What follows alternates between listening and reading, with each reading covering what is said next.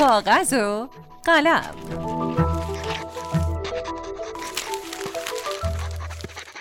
سلام. من عطیه سلطانی هستم نویسنده و مدرس دانشگاه و این هجدهمین قسمت از کاغذ و قلمه که میشنوید. خب اکثر نویسنده های بزرگ دنیا اعتقاد دارن که بهترین شیوه پیشروی متن پیگیری همون سرنخهاییه که خود متن از قبل فراهم کرده. خب امروز قصد داریم بریم به سمت داستانگویی. دوباره تمرکزمون روی داستانه. می‌خوایم با جواب به یه سوال خیلی خیلی خیلی مهم سعی کنیم داستانمون رو پیش ببریم. و اون سوال چیه؟ اینه. بعدش چی میشه؟ یا بعدش چه اتفاقی میافته؟ ما با جواب دادن به این سوال مهمه که می‌تونیم به طرح برسیم اگر داستان یک ساختمان باشه تر دونه دونه ستونهاییه که یکی پس از دیگری اون ساختمون رو سر پا نگه داشته خب بریم سراغ کاغذ و قلم. قبلش برای قدم زدن برین بیرون. بگردین خرید کنین نفسی تازه کنین و هر کاری که دوست دارین. خب حالا ده تا چیزی که دیدین شنیدین یا انجام دادین و به ترتیب بنویسید.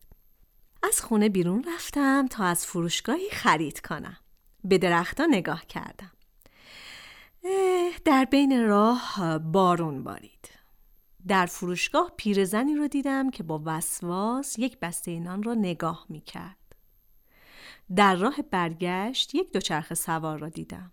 به خانه برگشتم. خب حالا باید چیکار کنیم؟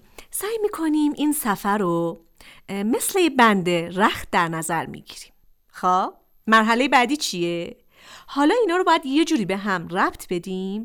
یه جوری که به شکل مهمی اینا سرنوشت مسیری که من رفتم بیرون و برگشتم خونه رو تغییر بدن. یه طوری که ما احساس کنیم چیزی که میشنویم یا چیزی که نوشتیم یک تاثیر عاطفی هم ایجاد می‌کنه. بریم ببینیم به چی می‌رسیم.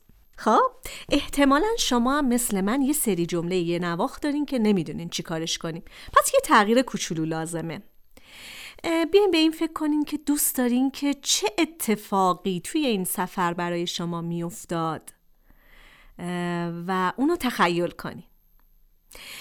من یکی از لباسای بند رختم رو تغییر میدم. یکی از شخصیت ها رو انتخاب می‌کنم. پیرزن داخل فروشگاه. میشه مامان من. شروع می‌کنم. خب؟ ببینیم به چی می‌رسم. باید از خونه بیرون می‌رفتم و خرید می‌کردم. مامان رنگ پریده گوشه مب ول شده بود و زل زده بود به من. با خودم بردمش. ایستاد زل زد به درختا من نگران بودم مغازه ببنده. منم زل زدم به مامان. چاره دیگه ای نبود.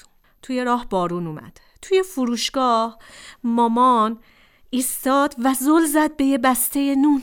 بارون تند و تند و تندتر شد. اما اون ایستاده بود و زل زده بود به شیشه. اما اون زل زده بود به کبوترا. می‌خواست بره بهشون نون بده. من علکی یکم چیز دیگه خریدم برای اینکه بتونیم بیشتر بمونیم و بارون بند بیاد. تا اومدم به فروشنده پول بدم مامان رفته بود بیرون. دویدم تا بیارمش تو و مامان ژاکتش رو انداخت روی شونه من.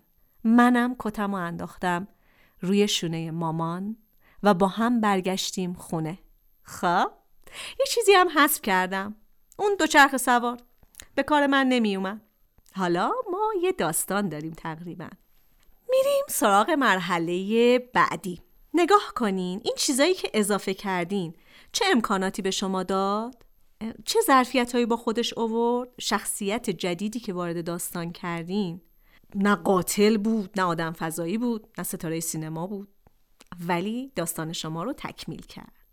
حالا به بند رختتون نگاه کنین به لباساش نگاه کنین و داستانتون رو از جایی که اتفاق جدید و شخصیت جدید بهش اضافه کردین بنویسید و دوباره بنویسید و دوباره بنویسید و یادتون باشه داستان رو از همون دری که شروع کردین به پایان برسونید خب انجام این تمرین به ما نشون میده که برای پیدا کردن عناصر سازنده ی داستان نیاز نیست از خونه زیاد دور بشیم. تمرین امروز ما تمام شد.